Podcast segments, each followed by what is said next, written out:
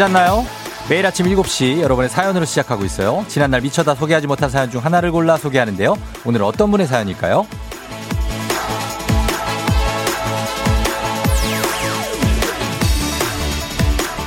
5364님, 남양주 76번 버스, 목요일 이 시간에만 타게 되는데요. 기사님이 항상 FM대행진을 듣고 계셔서 문자 보냅니다.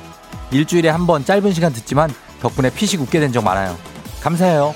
더불어 친절한 76번 기사님께도 감사드리고요.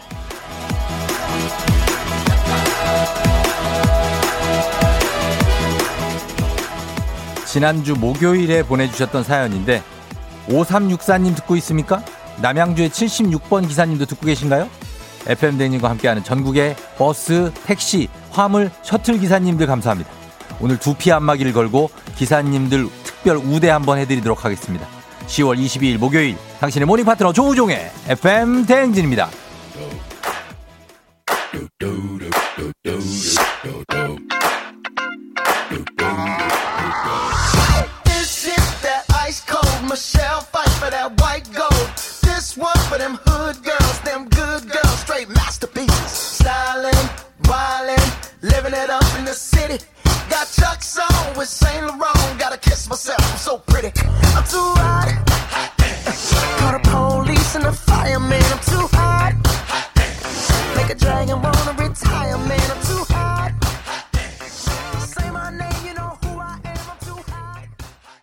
10월 22일 목요일 89.1MHz KBS 쿨 FM 조우종의 FM 대행진 오늘 첫 곡 Uptown Funk였습니다. 마크 론슨과 브루노 마스의 콜라보레이션. 예, 잘 들어 잘 들었습니다.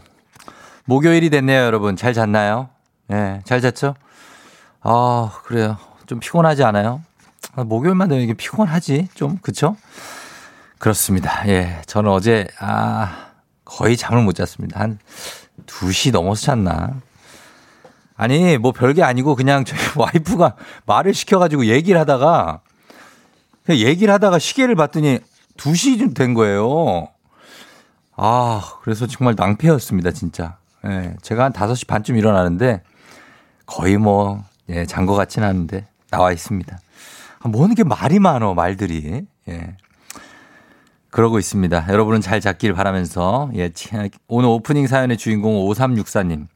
듣고 있다면 오프닝 출석 체크 말머리 따라 사연 보내주시면 됩니다. 두피 안마기 저희가 보내드릴게요. 그리고 어, 기사님들 물론 우대하는데 정차 중에만 사연 주시면 되겠습니다. 사연 보내주시면 추첨을 통해서 두피 안마기 보내드릴게요. K888 K80008361님 새벽 배송하는 남편 따라 나왔어요. 같이 타고 다니면서 배송하고 있어요. 그래요. 새벽부터 고생이 많으시고 5792님 저도 가구 배송 가구 배송 기사입니다. 잘 듣고 있어요 하셨고요. 5433님은 기업체 통근 버스 기사입니다. 직원들 출근시키고 차내 정리 중. 라디오 듣네요. 전국에 계신 운전하시는 분 안전한 운전하세요. 하셨고요. 많습니다. 1297님, 저는 시민의 발 142번 버스 기사 안 전흥성님. 듣기만 하다가 문자 한번 보내본다고 하셨고요. 너무 반갑습니다. K78913561님, 평택에서 강남역 운행하는 광역 6600번 버스 기사님. 반갑고, 6161님은 경북 영천에서 대구로 하루에 4번 왕복을 하시는 시내버스 기사 이재일님. 반갑습니다. 예, 다들 이렇게, 어, 기사님들이 운전하시느라 여념이 없는데 안전 운전 하시기를 바라는 마, 마음입니다. 음. 모기가 아직도 있다는 분들이 있어요. 가온누리님. 모기가 진짜 얘들은 미쳤다고 하기엔 좀 그렇지만 아무튼 좀 너무 오랫동안 모기가 있는 것 같잖아요. 예. 모기들은 이제 다들 좀 갔으면 좋겠습니다. 자, 오늘 목요일이니까 조금 컨디션 조절하면서 너무 피곤하지 않게 여러분. 예, 그렇게 가면 좋을 것 같아요. 자, 퀴즈도 여러분 자신 있는 분들 참여하시면 좋겠고 자신 없는 분들도 그냥 참여하세요. 난이도 합니다. 재미로 풀고 선물은 덤으로 가져가실 수 있어요. 애기야 풀자. 부담 없이 신청하시면 됩니다. 단문 50원, 장문 100원에 문자 샵 8910으로 신청하시면 되겠습니다. 자, 날씨 알아보도록 하겠습니다. 날씨는 기상청에 강혜종 씨가 전해 주시죠.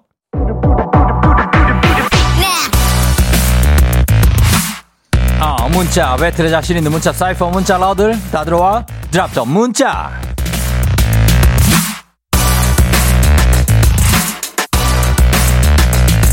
어허. 자 오늘 함께할 드랍 더 문자 오늘 함께할 거 지금 이 순간 지금 이 순간 한 가지를 숨길 수 있다면 여러분 뭘 숨기시겠는지 보여주시면 됩니다 단문 50원 장문 100원이 드는 문자 샵 8910 콩은 무료입니다. 지금 이 순간 한 가지를 숨길 수 있다면 난 이걸 숨길 거예요.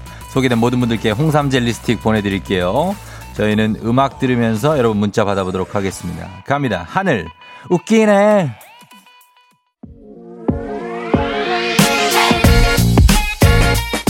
아우 드랍던 문자.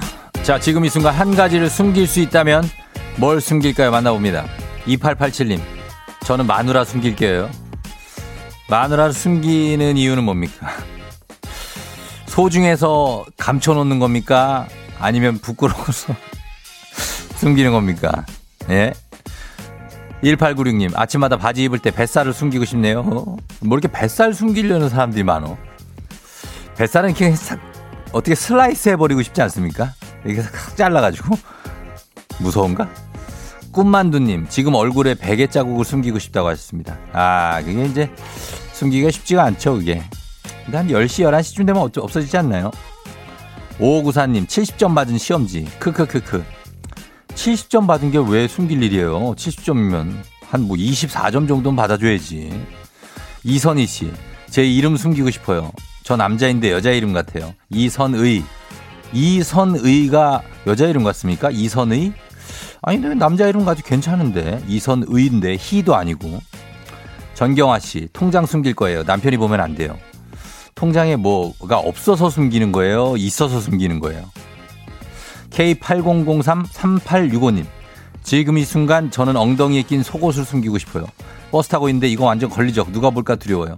아, 이게 이제, 아, 한 번 정도 그 정리를 해줘야 되는데 그 손이 아, 갈 수가 없지. 사람들이 많으면은. 누가 보니까.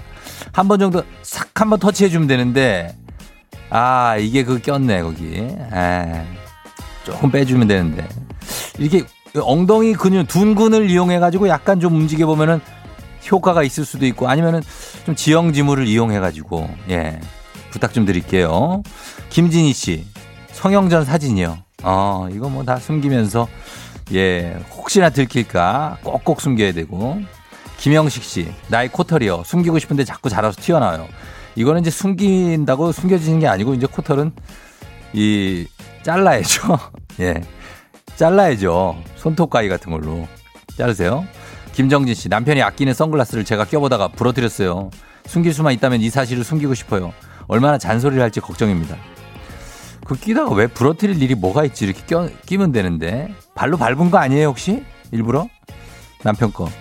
최지영 씨, 뿌리 염색 안 된 머리색을 숨기고 싶어요. 뿌염 너무 귀찮아요. 아, 이거 진짜 흰머리가 나는 거 뿌염 귀찮죠. 그렇다고 흰머리 보면 또 깝깝하고 가기 귀찮고 아, 신고은 씨, 생얼로 난 왜 그래? 예, 민낯으로 나왔는데 얼굴 부끄럽다고? 어. 2750님, 낙엽 쓸다가 지쳤습니다. 낙엽을 다 숨기고 싶어요 하셨는데 낙엽 숨겨야 되고 거기서 이제 은행 숨겨야 됩니다. 은행. 은행 밟으면 다 끝장이에요. 우리 다 죽는 거예요, 그거. 예? 제발 은행 좀 좀 어떻게 좀 해줘요. 제발 부탁 좀 드립니다. 자, 오늘 들었던 문자 소개된 모든 분들께 홍삼 젤리 스틱 보내드리면서 오늘은 여기까지 소개합니다. 오늘도 어김없이 떠오르는 아침 해 Brand new day 하루가 밝았네 나는 똑관처럼 터는 마 radio check check 출석책 여기요 땡땡 조종이 울렸네 뱀뱀 돌린 눈을 깨우네 From 7 to 9 feeling till tonight 기분 좋은 넌 like a dynamite 조종의 FM 댕진 끝까지 버티는 게 이기는 거다 일단 먹고 합시다.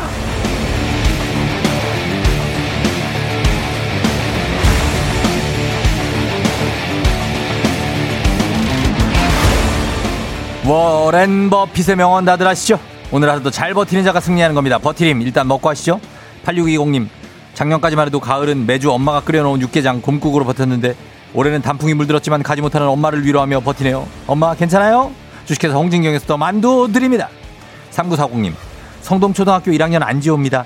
학교 셔틀 탔는데 조우정 아나운서님 방송 들으며 학교까지 지루함을 버티고 있어요. 행복한 하루 되세요. 그래요. 우리 지호군 1학년 성동초등학교 파이팅 하시면서 국민 쌀국수 브랜드 포메인에서 외식 상품권 드립니다. 5142님, 새벽부터 울다 웃다를 반복하는 20개월 아들. 덕분에 전 냉장고 속 맥주를 눈으로 마시며 버티고 있습니다.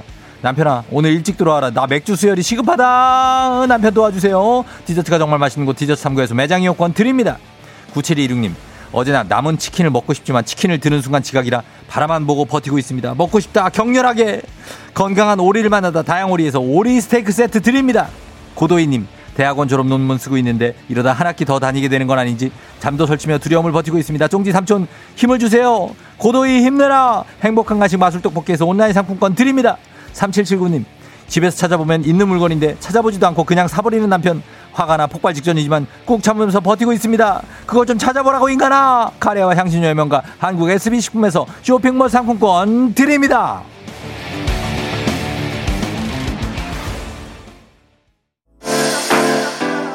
FM 대행진에서 드리는 선물입니다. 나를 찾는 행복 여행 템플스테이에서 공기청정기 헤어기기 전문 브랜드 JMW에서 전문가용 헤어 드라이어 마시는 건 더 맛있어져야 한다. 카야 코리아에서 카야잼과 하코 커피 세트. 대한민국 면도기 도르코에서 면도기 세트. 메디컬 스킨케어 브랜드 DMS에서 코르테 화장품 세트. 갈배 사이다로 속 시원하게 음료. 온 가족이 즐거운 웅진 플레이 도시에서 워터파크 앤 온천 스파 이용권. 여자의 꿈 알카메디에서 알칼리 환원수기. 앉을수록 느껴지는 가치 휴테크에서 안마의자. 첼로 사진 예술원에서 가족 사진 촬영권. 천연 화장품 봉프레에서 모바일 상품 교환권 판촉물 전문 그룹 기프코 기프코에서 텀블러 세트. 하루 72초 투자 헤어맥스에서 탈모 치료기기. 아름다운 비주얼 아비주에서 뷰티 상품권. 맛있는 유산균 지그넉 비피더스에서 프리미엄 유산균. 탈모 샴푸 브랜드 순수연구소에서 쇼핑몰 상품권.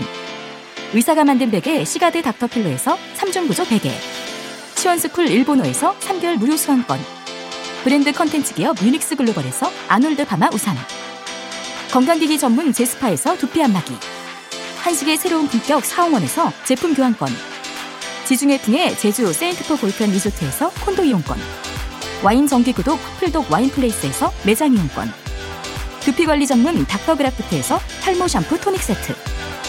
국민 쌀국수 브랜드 포메인에서 외식 상품권. 내 몸에 맞춤 영양 마이니에서 숙취 해소용 국모닝 구미.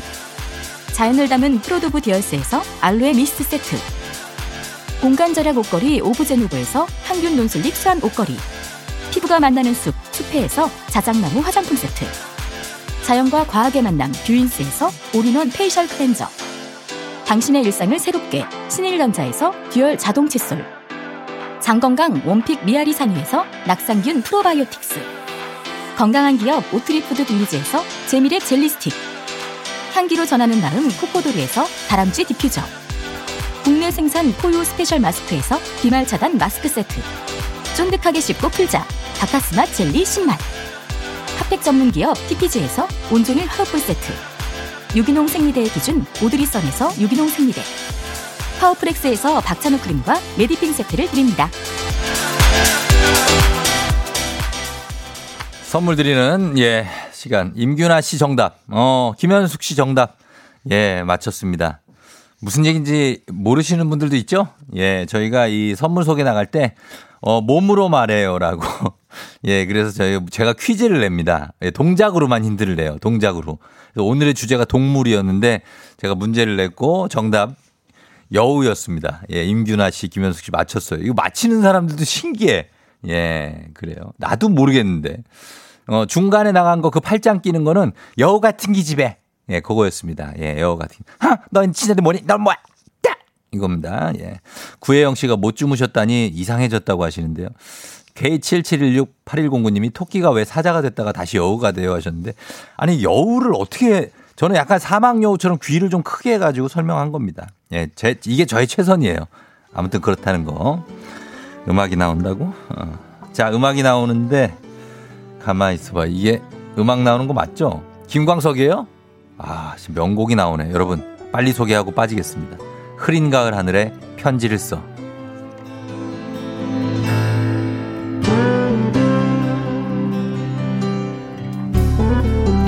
비가 내리면 음, 나를 둘러싸는 시간에 숨결이 떨쳐질까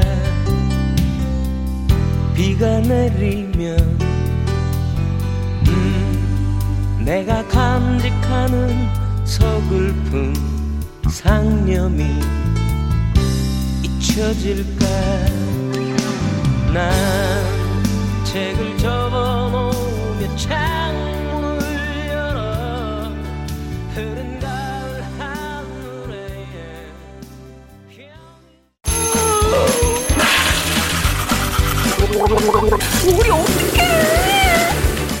어제 잘 잤어요? 귀신 꿈꿨도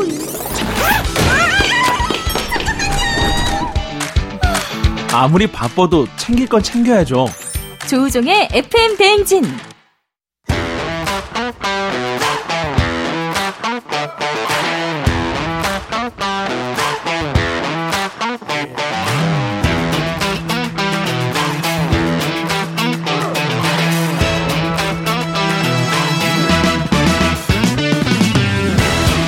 학연 지연만큼 사회를 좀 먹는 것은 없죠. 하지만 바로 지금 여기 FM 댕진에서만큼은 예외입니다. 학연 혹은 지연의 몸과 마음을 기대어가는 코너. 애기야 풀자 퀴즈 풀자 애기야.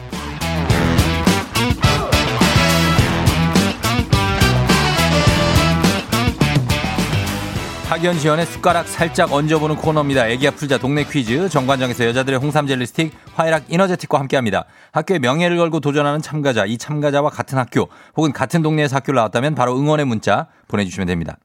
학연 지연의 힘으로 문자 보내주신 분들께도 추첨을 통해서 저희 선물 드려요.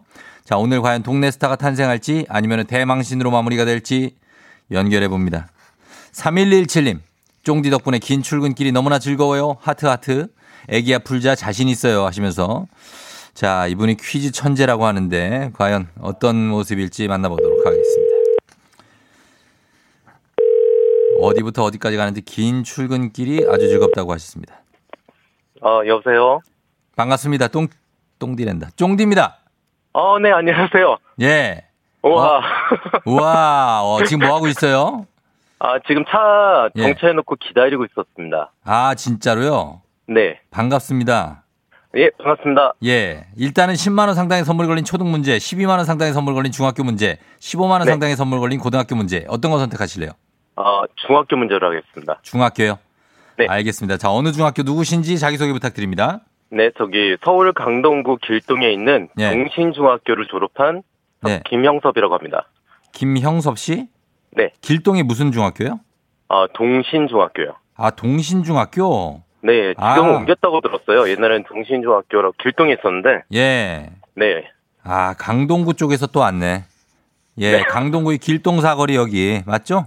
아, 맞아요. 그 성진병원 건너편. 아, 병원 있고 네네. 거기서 이제 또 쭉 가면은 뭐 여러 가지 이제 송파 강동 그 연결 라인 아니에요. 아, 그쵸. 얼마 맞습니다. 전에 영파 나오셨더라고요? 얼마 전에 영파 나왔어요. 예. 아, 네네. 자, 이번에는 길동입니다. 동신중학교. 김영섭 씨가 이제 문제를 풉니다. 자, 긴 네, 저- 출근길은 어디부터 어디까지 가는 출근길이에요? 어, 강서구 화곡동부터 예. 성북구까지 출근합니다. 아, 머네, 멀어. 예. 네. 조금 멀다. 예. 자, 그러면은 이 퀴즈 잘 풀고 기분 좋게 출근하시길 바랍니다. 네. 자, 저희가 감사합니다. 문제 준비해 볼게요. 네. 예, 바로 냅니다, 문제. 자, 문제 나갑니다. 중학교 12만원 상당의 선물이 걸린 중학교 문제. 중학교 1학년 과학 문제입니다. 파도는 바람 중력 그리고 지진의 삼박자로 만들어지며 그 중에 바람의 영향을 가장 많이 받습니다. 여기서 문제입니다. 보드를 타고 밀려오는 파도를 즐기는 수상 스포츠 바로 서핑인데요. 최근 몇 년 사이 죽도 해변이 있는 동해안의 이곳이 서핑 성지로 각광을 받고 있습니다. 수심이 낮고 파도가 세서 서핑에 적합한 이곳은 어디일까요? 객관식입니다. 1번 포항, 2번 양양, 3번 목포. 1번 포항, 2번 양양, 3번 목포. 어, 정답 2번 양양 하겠습니다. 정답 2번 양양. 예. 정답입니다. 예, 좋아요. 누구랑 같이 듣고 있어요, 지금? 아니요, 차 안에서 혼자 하고 있네요. 아, 혼자 하고 있어요? 네. 뒤에 누구 있는 것 같아요. 아, 아, 그런가요? 무섭죠? 아, 네, 무섭습니다. 어, 아니, 누구 이상한 뭐 소리가 나는 것 같아서. 자, 맞췄습니다, 일단. 예, 좋아요. 네. 출발 좋습니다. 우리 사회 학연 지원 타파를 외치지만 여기서만큼은 학연 지원 중요합니다. 동네 친구를 위한 보너스 퀴즈. 자, 지금 김형섭 씨, 강동구 길동의 동신중학교 출신입니다. 같은 동네 길동 출신들도 괜찮아요. 동네 학교 저기- 출신들. 예. 저기 쫑디 죄송한데 김영섭이요. 비읍이요. 예, 김형섭 씨. 섭섭이, 섭섭이할 때 섭. 제가 뭐라고 했어요, 근데? 김영석이라고. 김영석이라고 그랬다고요? 아, 네네. 여기는 섭이라고 적어놨어요. 제가 발음이 잘 나빴나 봐, 발음이. 아, 죄송합니다. 예, 아니, 아니, 발음이 그랬네. 어. 아, 네. 애기야 놀자 한번 해봐요. 애기야 놀자. 박신양 목소리 똑같네, 이분. 박신양 성대모사 할 줄 알죠? 예? 아, 아, 잘, 아, 요즘은 안 해봐서. 이게 박신양 목소리입니다. 아무튼 일단 시간이 없으니까 자 네. 가겠습니다. 50원 장문병원의 정보 이용 용어들은 샵 8910 여러분의 응원에 힘입어서 형섭 씨가 퀴즈에 성공하면 형섭 씨께는 획득한 기본 선물과 함께 15만 원 상당의 가족 사진 촬영권 얹어드리고요. 문자를 보내준 같은 동네 출신 길동 출신 아니면 동신중학교 출신 청취자에게는 모바일 커피 쿠폰 보내드리도록 하겠습니다. 자 형섭 씨 준비되셨죠? 네. 자 갈까요? 네. 문제 출발합니다. 중학교, 중학교 3학년 기술 가정 문제입니다. 섬유는 화합물의 화학적 특성과 내부 구조에 따라서 그 강도와 흡수성이 달라지는데요. 이것은 탄력과 내구성이 좋기로 손꼽히는 섬유로 의류 산업뿐만 아니라 다양한 분야에서 쓰입니다. 스타킹을 만드는 소재로도 잘 알려진 이것은 무엇일까요? 주관식이고 본인에게는 15만 원 상당의 가족 사진 촬영권이 얹어 있고요. 그리고 형섭 씨를 지지하고 응원해 준 동네 친구 30명의 선물도 걸려 있습니다. 과연 이 소재 무엇일까요? 어, 힌트 없나요? 힌트요? 네. 힌트 줘요? 네. 뭔 힌트를 줘? 아이 나 이런. 방금 아, 줬어요. 힌트인데요? 아, 아, 그래요? 제 말을 잘 들어야죠. 아이 나 이런. 자, 아. 빨리 맞히세요. 3 2 정답은 일. 라텍스 하겠습니다. 라텍스 네. 라텍스. 라텍스 아닙니다. 아, 내 말을 잘 들으라고 나이런. 내가 그랬는데 내 말을 잘 들으라고 나이런. 정답은 나일론입니다. 아, 이제 그렇군요. 어, 제 이거 힌트를 세 번이나. 줬는데 아, 또- 네. 떨렸어요. 아, 네. 떨려 예. 정말 집중이 안 되네요, 전화로는. 음, 그래요. 괜찮아요. 아이, 뭐 이게 쉽지 않은 문제였나 봐요. 예. 네. 정답 나일론 라텍스라고 하셔서 아쉽게도 어, 이 15만 원 상당의 촬영권을 놓치면서 이 네. 길, 길동 쪽에서 원성이 조금 올라올 수 있겠네요. 어떻게 한마디 하실래요? 예. 아, 네, 저기, 저기, 요즘 코로나로 음. 다들 제가 솔직히 말씀드리면 중학교에 있어요. 그래갖고, 예. 아이들 요즘 등교하고 굉장히 힘든데, 예. 고생하시는 선생님들 다들 다 기운 내셨으면 좋겠고요. 예. 그리고 저희 아이도, 아이들 이제 초등학교인데, 예. 학교 가서 아이들 잘 생활하고, 모두 다 네. 건강하게 잘 지냈으면 좋겠습니다. 아, 중학교 교사세요? 네. 아, 쌤이시구나. 동신중학교 아? 쌤이에요? 아, 아니요. 중- 출신중학교가 동신학교고, 학교는 성북구에 있습니다. 동신중학교 같은데. 아, 아닙니다. 아, 학교는 어, 학교는 성북에 있다고요? 있어요. 네. 아, 그러네. 성북으로 출근하신다 그랬지. 네, 알겠습니다. 아. 선생님들도 너무 고생이 많으세요. 아, 예, 감사합니다. 예, 애들 그 가르치시- 형님 너무 아침마다 예. 어, 텐션을 올려주셔가지고요. 예. 정말 즐겁게 출근 잘하고 있어요. 근데 이 문제를 틀리고 그래, 나이런. 나일론? 예. 아, 그게 역시 그게 힌트인지 귀에 안 들어오네요, 진짜. 아, 전화로 전, 하니까. 저는 이 힌트를 준비하고 있었어요. 혹시나 아, 달라고 그러면. 드리려고. 아, 근데 네. 아니나 다를까 달라고 그러셔서 제가 딱 드렸는데, 아, 아쉽다. 예, 다. 뭐 괜찮아요. 예, 그럴 수 있습니다. 음. 네, 아무튼 감사하고 우리 아이들 잘 가르쳐 주시고요. 김형섭 선생님. 네, 네, 고맙습니다. 네. 동신중학교에서 응원 많이 왔으니까 나중에 한번 보세요. 여기 게시판. 예. 네, 고맙습니다. 그래요. 들어가세요. 안녕. 네, 안녕히 계세요. 네, 안녕요. 자, 아, 이렇게 됐습니다. 0004님, 동신중 23회입니다. 화이팅. 5070님, 강동구 동신중학교 졸업했, 졸업했 어요. 동신, 아자아자 화이팅! 4197님, 오, 저 길동이요. 길동에 30년 살다가 결혼해서 떠났어요. 길동, 저는 신명중학교 나왔어요. 길동 화이팅! 쫑디 화이팅! 예, 길동 출신 분들이 굉장히 어떤 그, 그, 그, 뭐라, 총명하신 분들이 또 많어. 예, 그렇습니다. 그냥 그렇다는 거예요. 예. 그렇게 보내주셨는데 이분들께 아 저희가 아쉽게도 아 뭐라도 좀 보내드리고 싶은데 아쉽게 됐습니다. 예 그러나 문제 잘 풀어주셨습니다. 자 이제 넘어갑니다. 청취자 여러분들 위한 보너스 퀴즈 명자의 노래 오늘도 명자 씨의 노래를 듣고 제목을 보내주시면 됩니다. 정답자 10분 추첨해서 스킨케어 세트 드릴게요. 짧은 걸 50원 긴 건 100원이 드는 문자 샵 8910 무료인 콩으로 보내주세요. 자 여러분 문제 나갑니다. 명자 씨내 피땀물 아 무침물 가져가 가 피땀물 내 차가운 선물 가져가 아, 아, 아, 아. 우리한테 약간 뭔가를 반항을 하거나 아니면 사회에 불만이 있거나 땡깡을 부리는 명자 씨가 오늘 좀 그러시네. 와 이러시는데 예 일단은 앞에 큰 떡밥 떡밥을 던져줘서 우리가 그렇게 어렵지는 않을 것 같은데 다시 한번 들어보도록 하겠습니다. 명자 씨. 내 피땀물 아무춤을 가져가 가 피땀물 내 차가운 선물 가져가 아, 아, 아, 아 오늘은 참 엉망으로 부르네 노래를 엉망으로 불러. 아무튼 근데 답은 알 것 같아요. 그죠? 여러분 답은 알것 같아. 명자 씨가 오늘 아 오늘 컨디션이 그냥 막 부르는데. 예. 자 여러분 이 노래 제목 보내주세요. 짧은 건 50원, 긴 건 100원이 드는 문자 샵 #8910 콩은 무료입니다. 예 노래 듣고 와서 정답 발표하도록 하겠습니다. 자 음악은 예 요걸 듣겠습니다. 음악 잘 들어보세요. 예 아이유 피처링 슈가의 8 아이유 피처링 슈가 에잇 자 잠깐 듣고 왔습니다. 자 이제 명자 씨 명자의 노래 정답 알아볼 차례입니다. 자 제목 뭘까요? 명자 씨 내 피땀물 아무춤을 가져가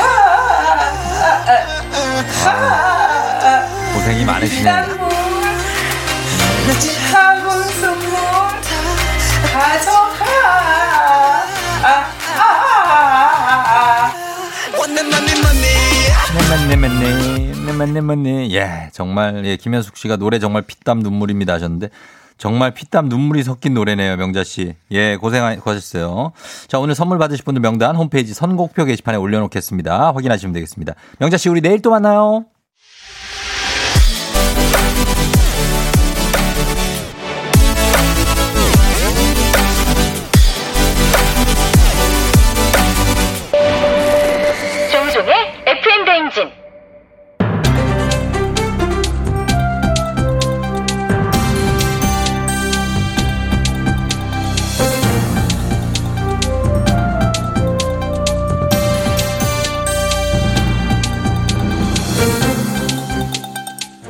돌아온 안윤상의 빅마우스 저는 손석회입니다. 결혼은 해도 후회, 안 해도 후회라고 하지요. 그렇다면 여러분은 하고 후회하시겠습니까? 안 하고 후회하시겠습니까? 또한 하더라도 최대한 늦게 하는 게 좋다고 하던데요. 도대체 결혼 무엇이라고 생각하시는지요? 안녕하세요. 참바다 유혜진입니다. 결혼. 음. 결혼 낭만? 그거 있잖아요. 그 사람 없이는 어? 그 사람 없이는 저 단 하루도 막 못 살 것 같고 어떤 네. 어? 유혜진 씨는 아직 미혼이시죠? 그쵸? 결혼은 현실이지요. 너 없이 못 살아가 아니라 너 때문에 못 살아지요. 지금 저기 정다운 아나운서가 듣고 있을 것 같은데 괜찮습니까? 자고 아유, 있을. 거죠. 예. 아 그래요? 자요? 그래서 이렇게 당당하구나. 어쨌든 제 생각은 분명 낭만이 있지만 현실이 팍팍하다 보니까는 느끼지 못하는 게 아닐까 이렇게 생각이 돼요. 맞습니다. 그렇다면 이렇게 한번 생각해 보시죠. 힘들게 회사 일을 마치고 집에 왔는데 쉴 수가 없는 거지요. 왜?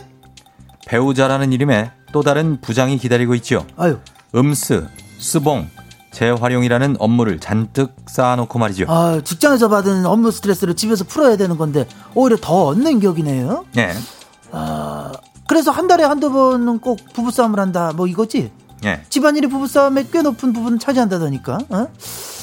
아유, 그러니까 서로 적당히 시키고 저 적당히 들어주고 저 그런 문제가 없을 것 같은데, 그죠? 맞습니다. 그러나 집다 집안일에는 적당히가 없지요. 음쓰, 쓰봉, 재활용이 끝나면 설거지, 아이 목욕이 또 기다리고 있거든요. 이러니까 저 비용이 점점 늘어나는 거죠. 아, 근데 걱정은 안 해도 될 것 같아요. 존 가트만이라는 심리학자가 결혼한 겨- 에, 행복한 결혼 생활을 위해 5대1 법칙을 알려줬거든요. 자, 예. 들어봐봐요. 배우자가 설거지하기로 해놓고 하지 않았을 때 맹렬하게 비난하죠. 예. 이게 한 가지 부정적인 상호작용이 일어난 거예요. 이를 만회하기 위해서 다섯 가지 긍정적 신호를 보내면 된다 이거야. 그러니까는 아유 수고했어 수고했어. 아유 고마워요. 아유 나 당신이 너무 좋다. 이 정도 긍정적 표현을 다섯 번 해주면 끝. 아유 너무 쉬워. 참 현실적이지도 않은 내용을 이렇게 잘 소개를 하시네요. 안 그러시나 봐요? 예. 아 그래요? 다섯 번의 긍정적인 표현.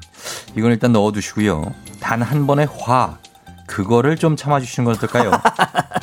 참, 네. 에이, 아 아, 잘하는 양반이 왜 이러실까? 그건 남이 힘들잖아, 그치?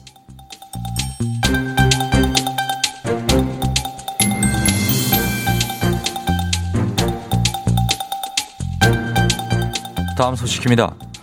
중고 거래 사이트에서 이어폰을 샀는데 콩나물이 오고 노트북을 샀는데 벽돌이랑 편지가 들어 있었다고 하지요.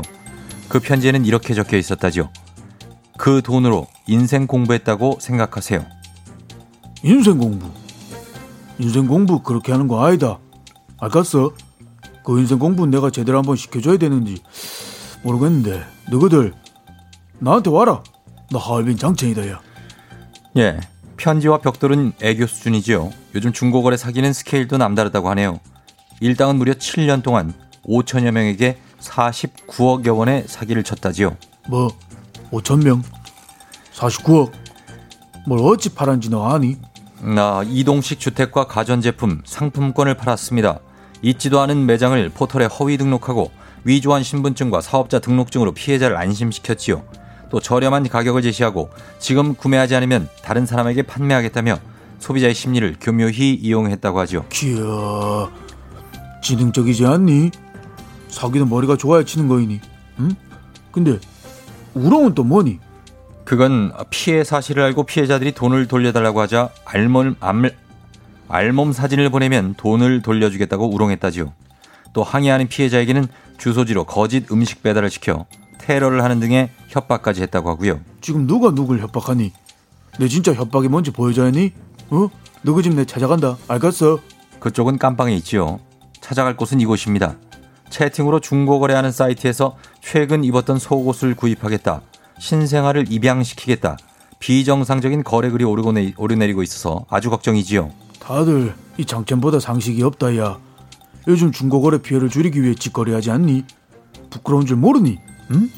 아니면 상대방에게 불쾌감 주기로 작정한 거이니? 맞습니다. 그래서 안전을 위해서 낮에 아내들이 산 물건을 남편들이 퇴근 후에 픽업한다지요. 아내 심부름을 나간 남자. 물건을 가져온 남자에게 물건이 뭡니까? 라고 물었다지요. 그랬더니 상대 남자도 잘 모른다. 라고 답했답니다. 그저 아내가 주고 오라니 들고 나온 거지요.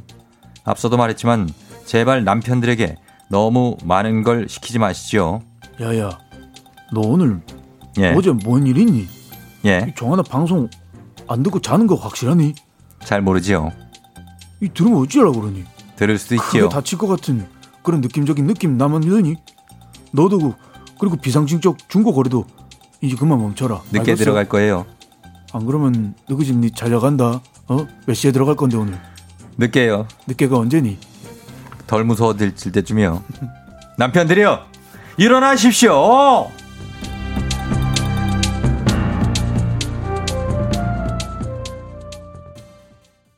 조종의 FM댕진 함께하고 있는 7시 52분 지나고 있는 목요일 아침입니다. 김경태 씨가 속보 정다은 아나운서 아침잠 많아 자지만 남편 방송 다시 듣기로 꼭 챙겨들어. 괜찮아. 음, 뭐 들으라지 뭐. 대화를 합시다. 대화로 해, 말로 해. 예. 자, 그러면서 저희는 2부 끝곡으로 예, 이 곡 듣고 돌아오도록 하겠습니다. 있지, 달라, 달라.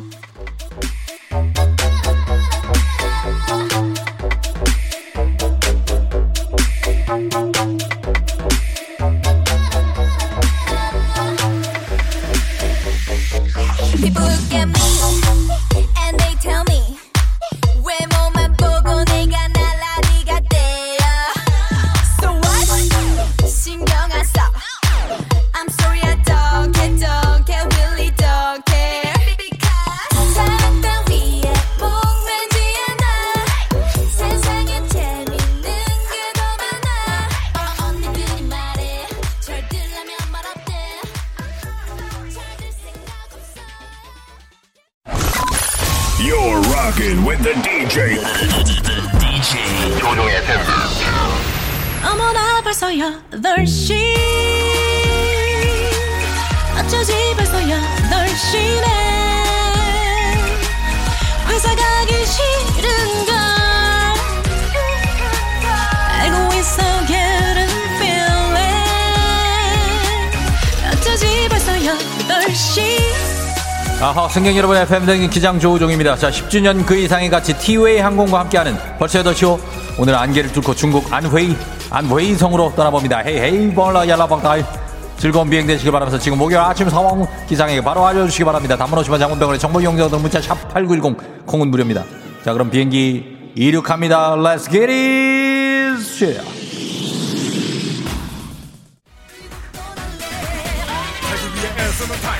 아하, 안정옥 씨, 알바생. 하루 앞을 못 보는군요. 파리 목숨 알바. 오늘은 쉬라고 하기에 아침 운동 나갑니다. 이은정 씨, 8시 머리 감아야 되는데 귀찮아서 보라만 보고 다 늦, 늦었어요. 아, 머리 감겨서 자동 세차기처럼 누가 후딱 감겨주면 좋겠어요. 쿨하게, 컴온.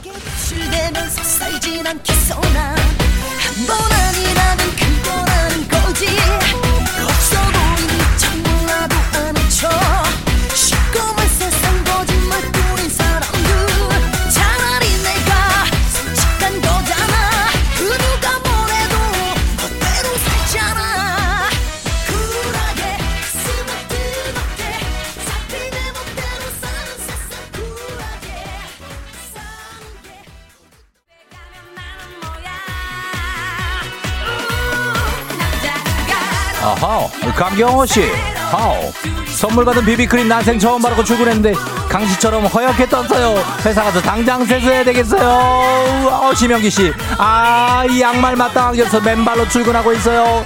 편의점 가서 후딱 사야겠어요. 이, 어, 얘네.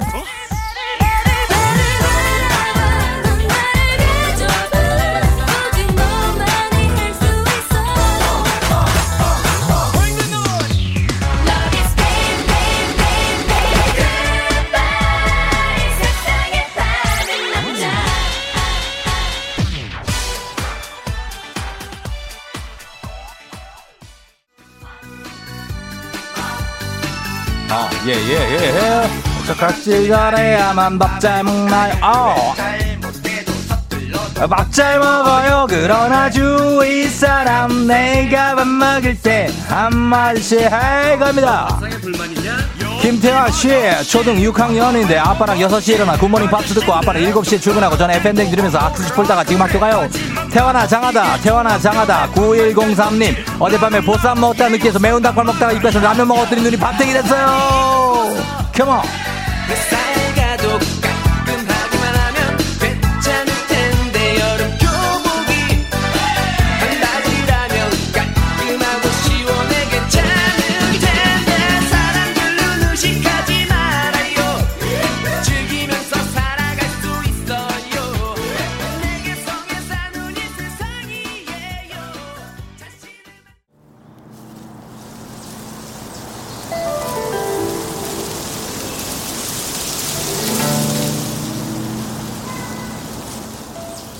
FM 댕진 벌써 8시요? 안개를 뚫고 중국 안회이 성에 도착했습니다. 자, 이제 안회이 성의 대나무 숲길로 가서 산책 좀 하시고요. 중간에 놀라지 마세요. 판다곰과 마주칠 수 있는데 절대 해치지는 않습니다. 눈 밑에 내려온 다크서클 때문에 판다곰이 종족인 줄 알고 다가올 수 있죠. 여러분 가만히 있으면 그냥 알아서 걔가 갈 겁니다. 코로나 시대 여행을 떠나지 못하는 청취자들을 위한 여행지 ASMR. 내일도 원하는 곳으로 안전하게 모시도록 하겠습니다. 시에시에. 니즈, 짜도 맹자. 아. 자, 이제 날씨 알아보도록 하겠습니다. 민티엔 기상청의 강혜종 씨.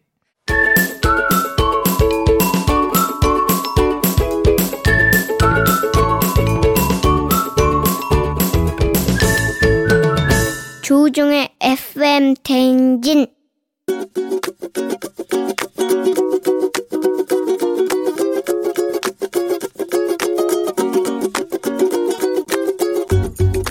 스물여섯 살 아들이 창업을 하고 싶다는 거예요. 창업.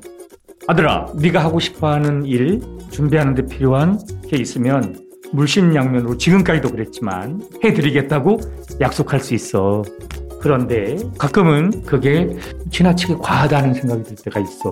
그래서 스스로 생각해서도 이게 과하다고 생각한다면 그거를 줄이거나 다른 방법을 스스로도 좀 노력해서 채워야 하지 않을까 하는 생각이 들고 규모 있게 예를 들면 빌려가는 돈이라면 나중에 갚겠다라는 약속 정도는 해줬으면 지금 조금 준비하는 한라 어렵지만 분명히 잘 해낼 것으로 믿는다. 힘내라. 화이팅!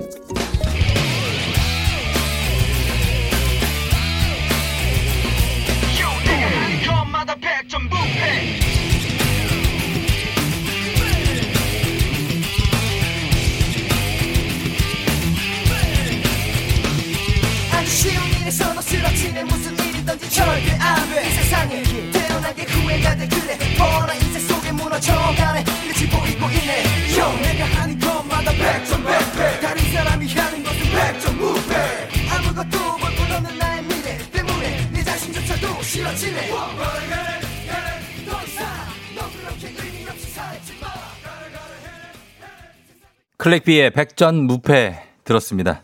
아, 오늘의 청취자 잔소리 박종호님께서 26살인데 창업을 준비하는 아들에게 물심양면 돌아 도와주겠지만 나중에 갚겠다. 뭐 이런 얘기라도 좀 하고 계획적으로 준비하라. 어떤 염려와 사랑이 담긴 격려의 잔소리 해주셨는데 아 그렇습니다. 네, 도와주 나중에 갚겠다. 에, 안 갚을 거예요? 예. 일단은 지금 이 친구는 안 갚을 생각으로 아마 어, 받을 텐데 이게 이제 나중에 한, 한 3, 40대에 40대 정도 돼야 아, 그때 그걸 좀 갚아야겠구나 하는 생각이 들지 26살 때 부모님한테 그거 돈 빌려서 갚겠다는 생각하는 자식들이 몇 명이나 되겠습니까? 예, 그러니까 이해하고 한번 밀어주십시오. 이 26살이니까 이렇게 창업을 준비하고 그럴 수 있는 거지. 더 나이 들면 못할 수 있습니다. 네. 홍희자 씨가 아버님 목소리에서 아들에 대한 사랑이 느껴진다고 하셨는데, 예, 그렇습니다. 예, 아버님 감사하고요. 자, 그리고 오늘 기사님들 우대해드린다고 그러고 별로 우대를 못 드린- 해드린 것 같아서 3587님, 지금 전 강원도 고성에 지금 건설장비 수리기사님, 그리고 K80033865님, 시흥에서 11-1번 마을버스 운전하시는 4207님, 어, 버스 경력 15년 차, 동탄에서 서울역 운행하시는 4130번 버스 기사님, 다들 이렇게 분- 보내주셨는데 저희가 선물 좀 보내드리도록 하겠습니다. 예, 우리 기사님들은 좀 우대합니다. 자, 유고원 리포터 오늘 생생한 목소리 들려준 유고원 리포터도 감사하고요. 자, 여러분 FM쟁이 듣고 있는 즐거운 모습 지금 휴대전화 꺼내서 사진 한 장씩 찍어서 전송하세요. 그러면 150만 원 상당의 안마 의자가 여러분이 가져갈 수 있는 그런 후보가 될 수 있습니다. 세 번째 안마의자의 주인공 발표되니까 기대해 주시고요. 자세한 참여 방법 조우종의 FM 댕진 깨톡 플러스 친구에서 확인하시면 됩니다. 내일 세 번째 안마의자의 주인공이 발표됩니다. 저는 잠시 후에 간추린 모닝 뉴스로 금방 다시 올게요.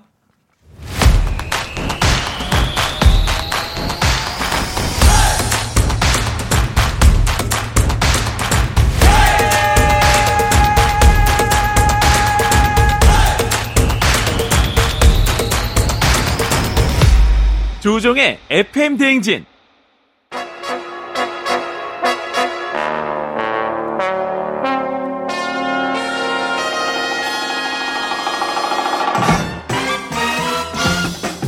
간추린 모닝 뉴스. 자, 속속들이 알고 싶은 김준범 기자가 지금 출장을 간 관계로 전화 연결합니다. 김준범 기자. 네, 안녕하세요. 예, 어디서 지금 있습니까? 지금 막 네, 갑자기 오늘 수원 쪽으로 출장을 오게 돼서 부득이하게 창원이요? 아니 수원, 수원. 수, 수원. 경기도 수원이요. 예, 그래서 부득이 전화 연결하게 됐습니다. 한 번만 얘기해도 알아들어요. 나를 왜 이렇게 이렇게 뭐 멍청한 사람으로 그렇게 알아요? 아니 항상 이렇게 좀 네. 애틋하게 돌봐드리고 싶은 마음이 있어서 그렇습니다. 아 그래요. 예, 너무 예, 가- 예. 너무 감사하고 예. 어제 빵 드시러 가시는 거 봤어요. 아 보셨어요? 예. 맛있게 되게 먹었습니다. 기분 좋게 걸어가시더라고요. 알겠습니다. 출장 잘 다녀오시고 예. 일단 오늘 뉴스 좀 보겠습니다. 오늘 가장 네. 큰 관심이 쏠릴 뉴스가 지금 대검 특검 아 대검 특검이란다. 대검찰청 국정감사가 있잖아요. 예, 그래서 그렇죠. 윤석열 검찰총장이 무슨 말을 할 건지가 지금 초미의 관심이죠. 뭐 윤석열 검찰총장 그리고 추미애 법무부 장관 뭐 몇 달째 뭐 갈등 관계 계속 뉴스에 나오고 있고요. 예, 예. 최근에 또 라인 사건에서 검찰이 일부러 여당 의원만 노리고 편파적 수사를 했다. 예. 이런 통로 주장이 나온 뒤로 예. 지금 추미애 장관이 윤 총장에게 라인 관련 모든 사건에서 손을 떼라. 예. 아, 윤 총장 입장에서 굉장히 좀 치욕적인 수사 지휘를 하면서 음. 총장이 코너에 몰려 있는 그런 상황인데 그렇죠. 윤 총장은 지금 계속 언론 접촉 피해봤습니다. 아무런 입장 내지 않고 있는데 예, 예. 오늘은 국정감사이기 때문에 공식 석상이니까 음. 본인이 싫더라도 이제 공식 석상에 나와야 하고 예. 그렇기 때문에 어떤 발언을 할지 좀 관심이 크게 쏠리고 있습니다. 윤석열 총장이 지금 국감장에 나오면 과연 어떤 입장을 밝힐까 봐 생각을 해서 폭발력 있는 발언을 하게 될까 그게 가장 초점이 되겠죠? 사실 뭐 윤 총장 입장에서 생각을 해보면 지금 네. 현 정부가 신임을 해서 임명한 총장인데 예. 지금 현 정부와 여당에 의해서 굉장히 지금 압박을 받고 있는 그렇죠. 아주 좀 묘한 그런 상황이거든요. 예, 또 예.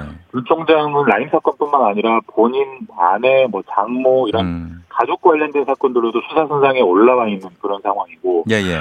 그렇기 때문에 이제 추미애 법무부 장관 더 네. 나가서는 뭐 현 여당에 대해서 어떤 비판적인 발언을 하지는 않을까 그런 음. 가능성이 오늘 관심의 핵심입니다. 그게 이제 아무래도 이제 야당 의원들이 질의를 할 때도 그런 어떤 좀 충격적인 발언이나 폭로를 좀 만- 이끌어내기 위해서 집중적으로 질문하지 않을까요? 네, 뭐 당연히 야당으로서는 그런 부분을 기대하면서 집중적으로 질의를 할 것 같고 예. 사실 윤 총장 같은 경우는 뭐 기억하시겠습니다만 2013년 박근혜 정부 당시에도 예. 국감에 나와서 당시로선 메가톤급 폭로를 했어요. 음, 그래서 예, 예. 굉장히 유명한 말이 있습니다. 나는 사람에게 충성하지 않는다. 예. 그래서 당시 검찰 수뇌부가 국정원 댓글 수사를 방해했다 이런 폭로를 해서 당시 전국을 뒤 흔들었는데 그랬었죠. 예. 그런 솔직한 과감한 성향, 뭐 이력이 있기 때문에 예. 오늘도 뭔가 나오지 않겠냐라는 관측이 있는 게 사실입니다. 사실은 이게 모든 이게 유- 지금 윤석열 총장에 대해서 관심이 쏠리는 이유가 사실 그 뒤에 경, 라임 사건이 지금 걸려 있지 않습니까? 네. 라임 옵티머스 사건인데 이게 검찰에 어, 문제가 있다는 취지의 폭로가 또 나왔다고요. 예, 폭로가 지금 계속 나오고 있어요. 예. 폭로를 하는 주체는 김봉현이라는 이제 사람 라임 구속이 됐고, 지금 그분은. 네, 구속돼 있는 스타모빌리티 전 회장인데 예, 예. 지난주에 한 폭로의 핵심은 검찰이 여당만 콕 집어서 편파 수사를 했다 이런 폭로를 했는데 예. 어제 새로 한 폭로는 본인이 검찰에 붙잡혀서 구속되기 전에 다섯 달 동안 도피 생활을 했는데 네. 그 도피를 검찰이 도와줬다 이런 어. 폭로를 했어요. 그래요. 물론 아직은 일방적인 주장입니다. 예. 만약 이 주장이 사실이라면 예. 검찰은 범인을 잡아야 되는 곳인데 그러게요. 범인을 도피하게 했다. 이거는 굉장하게 문제가 있는 거고 그럼요. 검찰이 엄청난 비난을 받을 수 있는 거기 때문에 좀 많은 관심을 모으고 있는 폭로고 조사가 철저하게 이루어, 이루어져야 될 것 같습니다. 예, 검찰이 범인을 비호했다. 예, 이런 네. 건 예, 의심을 살 수가 있겠고요. 근데 이 지금 김봉현 전 회장이 이 폭로가 지금 계속 이어지고 있거든요. 예. 그런데 이게 왜 이렇게 폭로를 계속 이어갈까요? 이러면 뭐 혐의가 더 무거워질 수도 있는데. 네, 맞습니다. 손해볼 짓을 왜 하나 이런 당연히 의구심이 드는데 예. 김봉현 전 회장 측의 입장은 본인이 검찰에 붙잡힌 뒤에 몇달 동안 검찰 수사를 받아 보니까 예, 아 정말 검찰이 공정하게 수사를 하지 않는구나 문제가 있구나 예. 이런 점을 세상에 알려야 한다라고 생각했기 때문에 이런 폭로를 한다라는 아, 설명인데 그래요? 아까도 말씀드렸지만 아직까지는 김 회장 김전 회장 측의 일방적인 주장이기 때문에 예, 주장의 진위는 좀 확인을 해봐야 되고요. 그렇죠. 물론 검찰은 지금 폭로 전반에 대해서 말도 안 되는 일이다 전면 부인하고 있고요. 예, 예, 요건 좀 지켜봐야 될 일이고요. 네. 그 발언에 대해서는. 자, 그리고 다음 뉴스는 지금 이것도 엄청 걱정하시는 분들이 많습니다. 독감 네. 백신 맞고서 사망 사고가 잇따르고 있는데 지금 이제 뭐 집계된 숫자는 이제 두 자리로 막 넘어갈 것 같아요. 어, 그죠? 어젯밤까지만 해도 아홉 명이 독감을 맞고 숨진 걸로 집계가 되는데 네. 새벽에 두 명이 더 늘어서 그러니까요. 예. 11명, 네. 11명이 됐고요. 네. 이게 인천에서는 17살 청소년을 시작으로 해서 지금 11명이 잇따라 숨지고 있는 건데 맞습니다. 예. 물론 보고된 것만 집계가 되고 있기 때문에 더 늘 수도 있습니다. 음. 그러면 이게 이 저 사인이 왜 이렇게 갑자기 숨지는가에 대해서 독감 예방 접종 때문인가 뭐 이런 어떤 근거가 있습니까? 그러니까 지금 심상치 않기 때문에 정부가 긴급 역학 조사를 하고 있고요. 네. 다만 지금 정부는 정확한 인과관계가 확인되지 않았다라는 음. 설명을 하고 있습니다. 그러니까 11명 모두 시간 순으로 봤을 때 독감 백신을 맞은 이후에 숨진 건 맞습니다. 예. 근데 독감 백신 때문에 숨졌느냐 이게 아직 정확히 확인이 안 됐다라는 거고 예. 지금 11명 중에 상당수가 대부분 고령이세요. 60대, 음. 70대, 80대 고령이시고 예, 예. 원래도 기저질환, 원래 알선 질환이 있었기 때문에 예. 혹시 그것 때문에 숨지는 건 아니냐 이런 걸 좀 더 철저히 조사해 본 다음에 음. 정부가 최대한 신속하게 결과를 발표한다고 합니다. 결과가 좀 신속하게 나왔으면 하는 바람입니다. 예, 여기까지 듣겠습니다. 김중호 기자 고생하셨고 출장 잘 다녀오십시오. 예, 다녀와서 뵙겠습니다. 네. 조종의 FM 댕진 함께하고 있고요. 8시 25분 지나고 있어요. 여러분 잘 가고 있죠? 아, 6680님이 아침에 엄마랑 싸우고 출근했어요. 주차장에서 FM 댕진 들으면서 앉아있는데 기분이 별로예요. 유유유 하셨는데. 아, 왜 싸웠어요, 엄마랑? 어? 예, 금방 괜찮아질 거예요. 엄마한테 전화하세요. 문자를 해도 되고. 예. 엄마랑 싸운 거는 화해가 다 돼요. 금방. 한순간. 그리고 김혜진 씨, 쫑디 내일 중요한 기념식에 사회를 보는데 목소리 톤을 어떻게 해야 하는지 모르겠어요. 너무 걱정돼요. 유유유. 어, 사회를 또 보게 됐어요.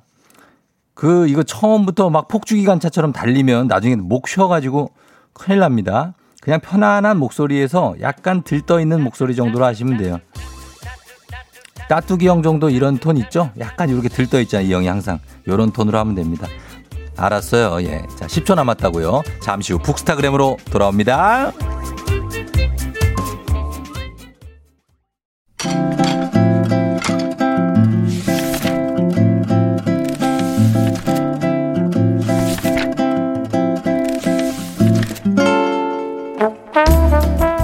매주 목요일 아침 8시 30분이면 문을 여는 라디오 책방 책 읽어주는 남자 박태근 씨와 함께합니다. 북스타그램.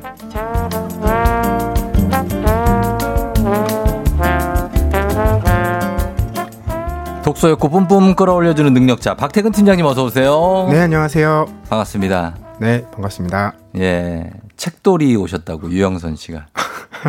책돌이가 어디 기분 나빠요?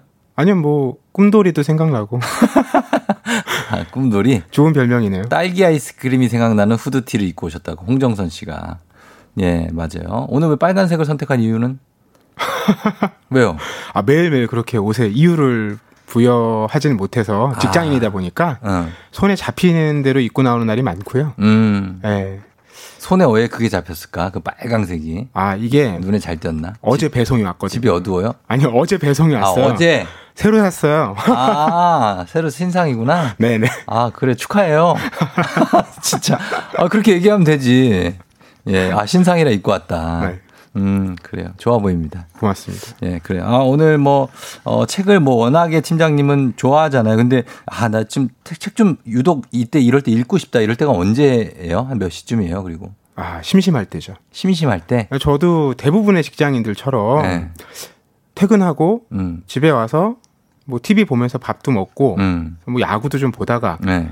그럼 이제 지치잖아요. 어. 그런데 잠은 막상 오지 않을 때. 그럴 때 보통 휴대폰 하잖아요. 사람들은. 대다수가. 아, 그런가요? 그럼요. 저는 딱 그때 이제 책을 집어들면 아, 읽다가 네. 잠에 잘- 잘 빠지죠. 그렇지. 그게 좋은 것 같아요. 예. 저도 저만 해도 저도 책을 좋아하긴 하지만 책을 봐야겠다 하고 보는 때가 많아요, 요즘은. 다 음. 휴대폰에 뭐 정보가 웬만한 게 다 있고. 그러니까 그거 보다가 아, 이제 책 좀 봐야겠다 하고 보거든요. 근데 이렇게 책보다 자는 사람이 있으니까. 어, 그게 저, 저희와의 차이점이네요. 그죠? 근데 저는 늘 독서할 때 네. 요즘엔 아쉬울 때가 너무 많아요. 왜 아쉬워요? 대부분 네. 시간이 너무 제약돼 있어요.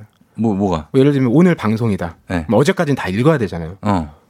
그 내가 시간을 자유롭게 갖고 음. 그 독서의 깊이도 조절해 가면서 음. 끝없이 읽고 싶은데 예. 그게 안 되고 늘 끝이 있으니까 어. 오늘 아침이면 어제 밤엔 읽어야 되는 거 아닙니까? 맞아요. 그러면 읽어내야 되는 거니까 나랑 비슷하네. 늘 뭔가 이제 과제를 해내는 것 같은 느낌이 있어서 음. 요즘에는 아주 즐거운 독서의 경험은 많지 않은 것 같아요. 맞습니다. 저도 그리고 이 오늘 책도 사실 이 오늘 책 제가 어제 읽다가 야 이건 좀 시간을 두고 음. 꼼꼼히 읽고 싶다. 라는 생각이 들었는데 이거를 제가 속독을 하거든요. 사실 저도 어제 전날 보니까 아 근데 너무 아쉬운 거예요. 좀 이렇게 곱씹어 가면서 보고 싶은데 이 책이 그래서 오늘 책을 바로 소개를 드려보도록 하겠습니다. 아 그리고 여러분 책 이거 책에 대한 의견이나 사연 보내주시면 다섯 분 추첨해서 저희가 책 보내드릴게요. 문자 샵 #8910 짧은 건 50원, 긴 건 100원, 콩은 무료입니다.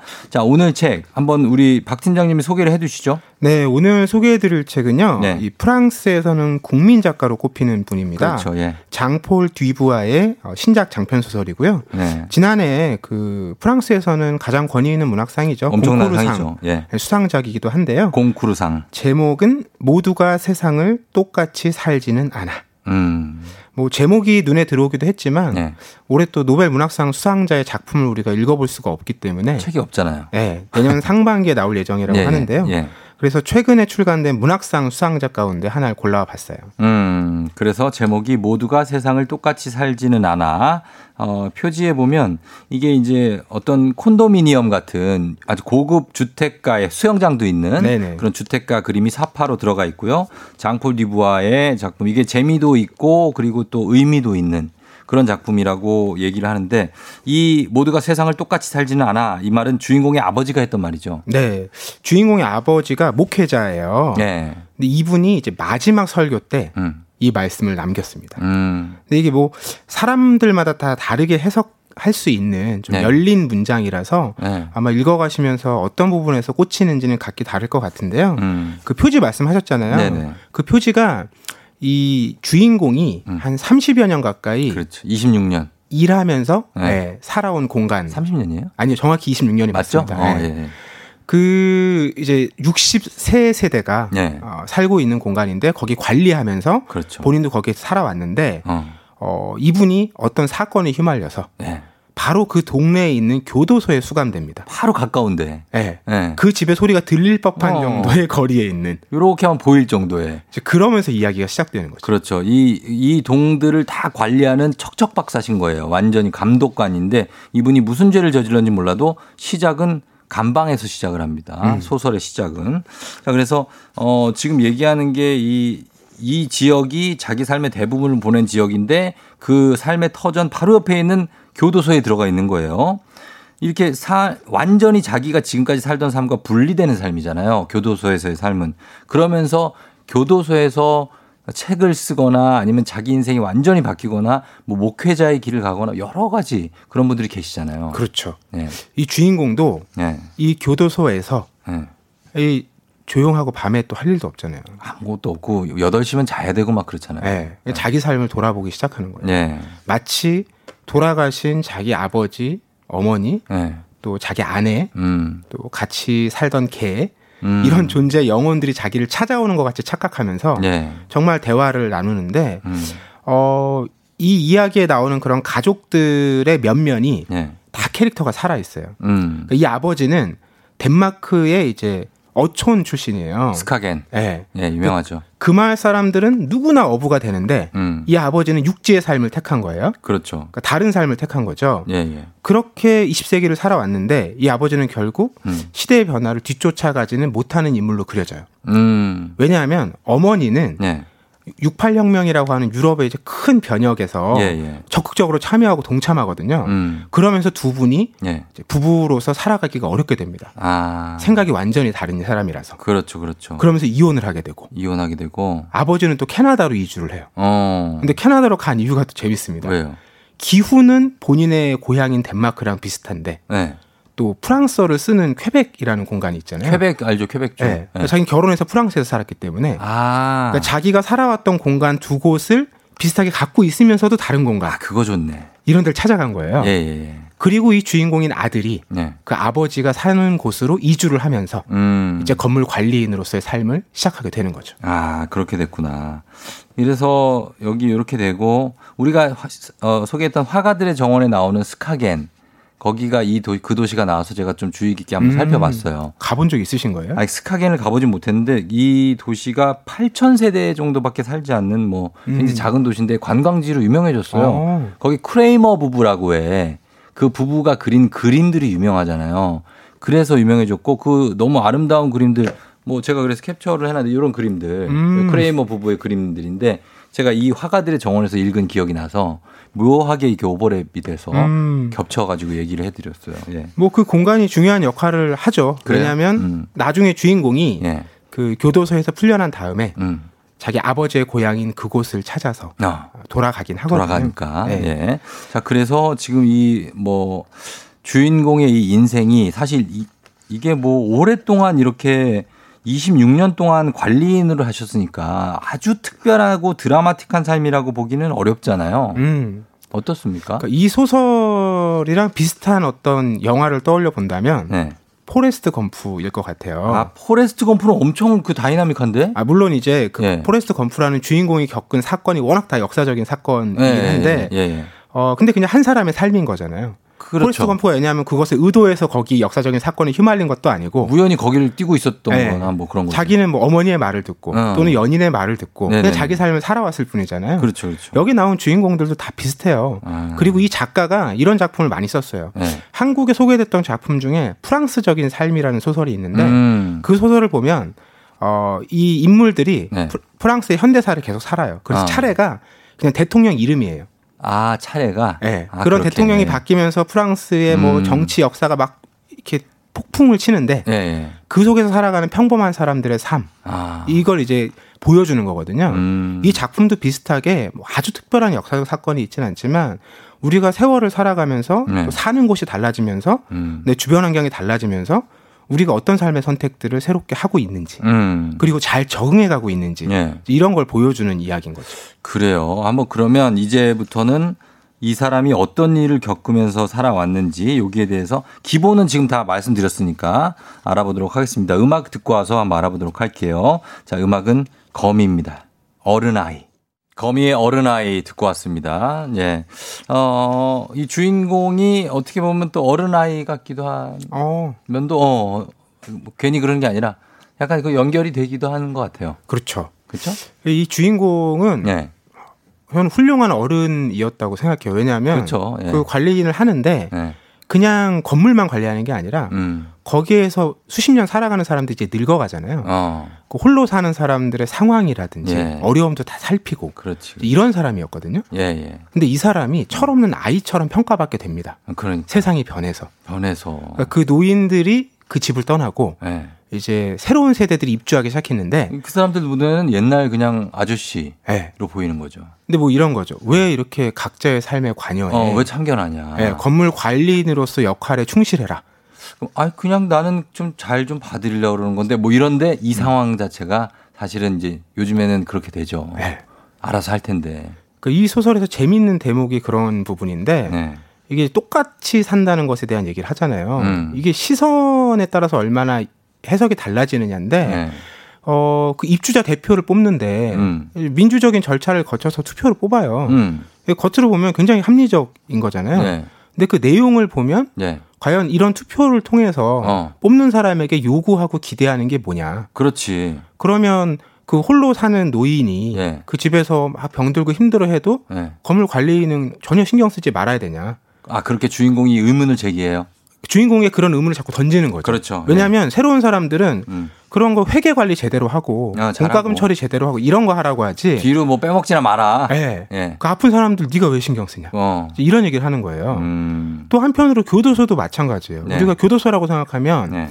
굉장히 규율대로 음. 그리고 각자 각자를 네. 그냥 인격을 존중하기보다는 통제하는 데죠. 저 통제에 이제 중심이 가 있잖아요. 그렇죠. 예. 근데 이 사람이 실제로 가서 마주하는 교도소의 장면을 보면 네. 그런 규율을 뛰어넘는 음. 여전한 힘의 논리도 작동을 하고요. 음, 그렇죠. 규율대로 되지 않는 것들이 너무 많아요. 네, 예. 억지 부리는 것에 대해 들어주는 경우들도 많이 있고. 어, 어, 예. 그러니까 이런 공간에서 벌어지는 일들을 보면 음. 그 똑같다라는 게 음. 우리가 얼마나 큰 오해와 착각 속에서 살고 있는지 음. 이런 걸 한번 되새겨보게 해주죠. 음, 아, 조금 어려워지기 시작하는데. 어떻게 이걸 철학적으로 어떻게 생각을 해야지? 그냥 그 어떤 게 맞는 거다가 아니죠, 지금 여기는. 그냥 변은 변모하는 모습을 보여주는 거죠. 그렇죠. 네. 뭐 누군가는 그런 네. 세월의 흐름에 잘 맞춰서 음. 겉으로는 성공한 듯 보이지만 네. 스스로는 괴로울 수도 있고요. 어. 누군가는 겉으로 보면 되게 네. 아저 사람 이렇게 변화에 못 따라고 도태되는 것 같아. 네. 왜 저기 계속 있는 거야? 어. 이런 평가를 받을 수도 있는데 그렇죠. 본인은 그 자리 지키고 있는 게내 네. 모습을 바꾸지 않는 게 음. 자기 삶에서 굉장히 중요한 요소일 수도 있는 거잖아요. 어, 그렇죠. 그러니까 이 아내 같은 경우가 이제 인디언 출신인데 음. 이분은 그런 세상의 변화에 달관해 있는 분이에요. 음, 네. 또 직업이 음. 비행기 기장입니다. 네. 그- 그 높은 곳에서 여기를 바라보면 그렇죠. 거기서 막 이렇게 막 작게 다투고 하는 것들이 사실은 네. 별일 아닌 것처럼 맞아요. 그분한테는 그냥 다 똑같이 보이는 거예요. 음, 그렇게. 아, 그래서 어떤 게 맞는 것이냐는 좀 우리가 생각해 봐야 되겠네요, 진짜. 남들 눈 의식해서 약간 성공한 사람으로 사는 것과 뭐 조금 덜 성공해도 그냥 내 마음이 편하면 그게 성공한 거잖아요, 사실. 음, 음. 이게 성공한 사람 중에 마음이 불편해 있는 있는 사람 되게 많아요. 사람들이 막 얽히고 얽히다 보니까. 그거보다는 조금 안빈낙도적인 삶을 사는 거. 박태근 팀장처럼. 왜요? 어떤 삶이 맞는 것이냐는 선택 아닙니까, 본인의? 그렇죠. 그렇죠? 그리고 이 책의 제목처럼 네. 모두가 세상을 똑같이 살지 않기 때문에 어, 그러니까. 그 선택들에 대한 존중 네. 그리고 그 삶이 다 빛나는 가치가 있다. 음. 이런 전제가 중요한 거죠. 그, 어, 근데, 근데 지금 요즘에는 다들 아파트에 살잖아요. 음. 물론 다는 아니에요. 그러나 아파트에 살잖아요. 아파트 시대잖아요. 그 사람들이 이렇게 서로 몰라요. 그죠? 그리고 그냥 이 주인공처럼 관리해주는 사람도 없고 그냥 벽보에 붙은 거 대충 보고 이 아파트가 이렇게 돌아가는구나. 누구 입주자 대표도 우리가 누군지도 모르잖아요. 음. 그냥 대표가 있나 보다. 이러고 사는 건데 그게 맞는 것인지 아니면 이 주인공과 같이 이렇게 하는 게 맞는 것인지는 모르겠네요. 네, 근데 이 책의 제목을 보면 네. 마치 똑같이 사는 건 좀 별로인 것 같다는 느낌을 주기도 하는데 네. 꼭 그렇진 않거든요. 음. 이 똑같다라는 게 충분히 의미가 있습니다. 왜냐하면 네. 좀 전에 아파트 말씀하셨지만 네. 나랑 비슷하게 살아가는 사람들이 있다는 데서 우리는 공감을 하고 어. 그렇기 때문에 연대해서 같이 뭔가를 해볼 수 있는 거거든요. 어. 같음이 없으면 네. 뭘할수 있는 게 없어요. 그렇죠. 그런데 그 같음에 너무 매몰돼서 음. 내 삶을 잊어버리면 음. 그때는 그 같음에서 벗어나는 음. 도전과 용기가 필요하다는 거죠. 그렇죠. 그러니까 이 작가도 사실은 네. 아 작가 주인공도 그 26년 동안은 음. 늘 사람들이 같고 네. 별다른 게 없으니까 음. 이게 뭐 내 삶에 별 문제가 있다고 생각도 안 했고 음. 고민 자체를 별로 안 해봤던 거예요. 그렇죠. 근데 거기 사는 사람들이 바뀌면서 내 역할이 달라지고 네. 그것 때문에 괴로워서 어떤 사건에 휘말려서 교도소까지 오고 나니까 음. 이걸 이제 다르게 보게 되는 거죠. 그렇죠. 그리고 나서는 자기 고향으로 돌아가는 선택을 하게 되는 거죠. 음, 맞습니다. 그래서 자기 삶의 출발점을 찾아서 이제 돌아가게 되면서 반성하고 성찰하고 막 회고해 보는 그런 시간이 이 책에서 이어지는데 어, 아주 특별한 사건이 이제 막 교도소 나오고 그러니까 저는 처음에 야, 이분이 이게 어? 큰 어떤 살인 사건 같은데 아. 연루됐구나. 뭐 이랬는데 사실 뭐 그 정도의 큰 스펙터클함은 없는데 그래도 이게 어, 이 얘기에 대한 어떤 느낌은 오래 남을 수 있는 음. 그런 소설이 아닌가. 살인 사건은 없지만 네. 많은 사람들이 세상을 떠나긴 합니다. 수십 년에 걸쳐서 이야기가 아, 펼쳐지기 때문에 예, 예, 예. 그러니까 이 어떻게 보면 되게 역사가 역사예요. 그렇죠? 예. 쭉 세월의 흐름을 따라가는데 어 오늘 제 117회 공쿠르상 수상작이죠. 장폴 디부아 작가의 모두가 세상을 똑같이 살지는 않아 에 대해서 얘기를 나눠 봤습니다.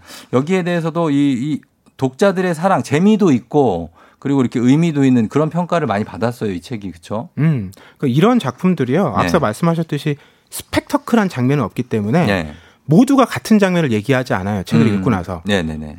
각자 자기에게 꽂혔던 인물. 저봐요. 저는 스카겐 얘기하고 있잖아요. 그거 크게 중요한 것도 아닌데 저는 스카겐에 꽂혀가지고 거기 막 찾아보고 바닷가가 너무 예뻐.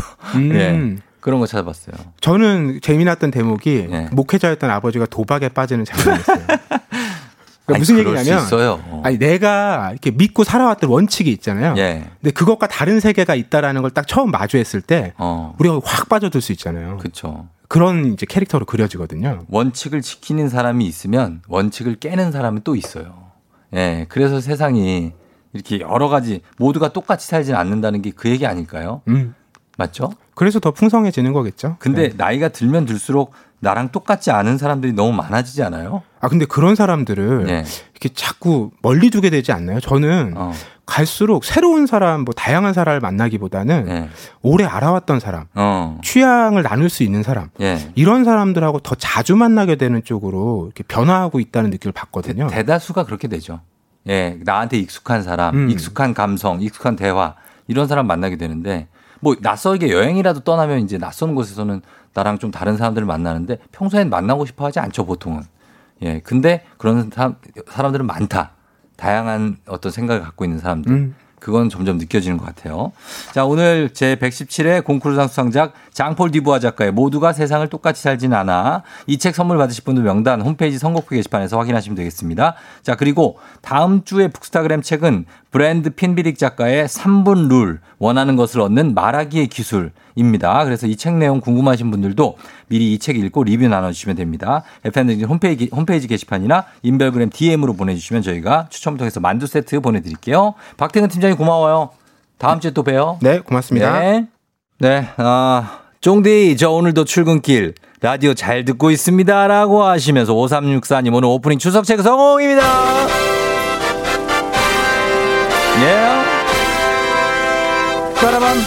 자, 오늘 성공이에요. 감사하고요. 이렇게 저희가 오프닝에 여러분의 문자로 오프닝을 하고 있고요. 이렇게 다시 한번 사연이 오면 그, 그 여러분께 선물을 보내드리는 오프닝 추석 체크 성공했습니다. 자, 그리고, 어, 저희가 지금 저희 깨톡 플러스 친구 맺으시면 여러분, 저희가 안마의자 내일 발표합니다. 과연 안마의자의 주인공이 누가 될지, 예, 보내주시면 되겠습니다. 조우종 FM대행진을 듣고 있는 신나고 재밌게 듣고 있는 모습을 저희 샵8910 단문 50원 장문병원에 드는 문자 샵8910으로 보내주시면 저희가 그 중에서 후보를 선정하고 거기에서 안마의자의 주인공 바로 내일 예, 저희가 당첨 내일 발표하도록 하겠습니다. 기대해 주시고요. 자, 오늘은 여기서 마무리하도록 할게요. 오늘은 끝곡으로 H의 이전니 예, 이 곡 들으면서 마무리를 하도록 할게요. 여러분 오늘 목요일 조금만 힘내고요. 오늘도 골든벨 울리는 하루가 되시길 바랄게요.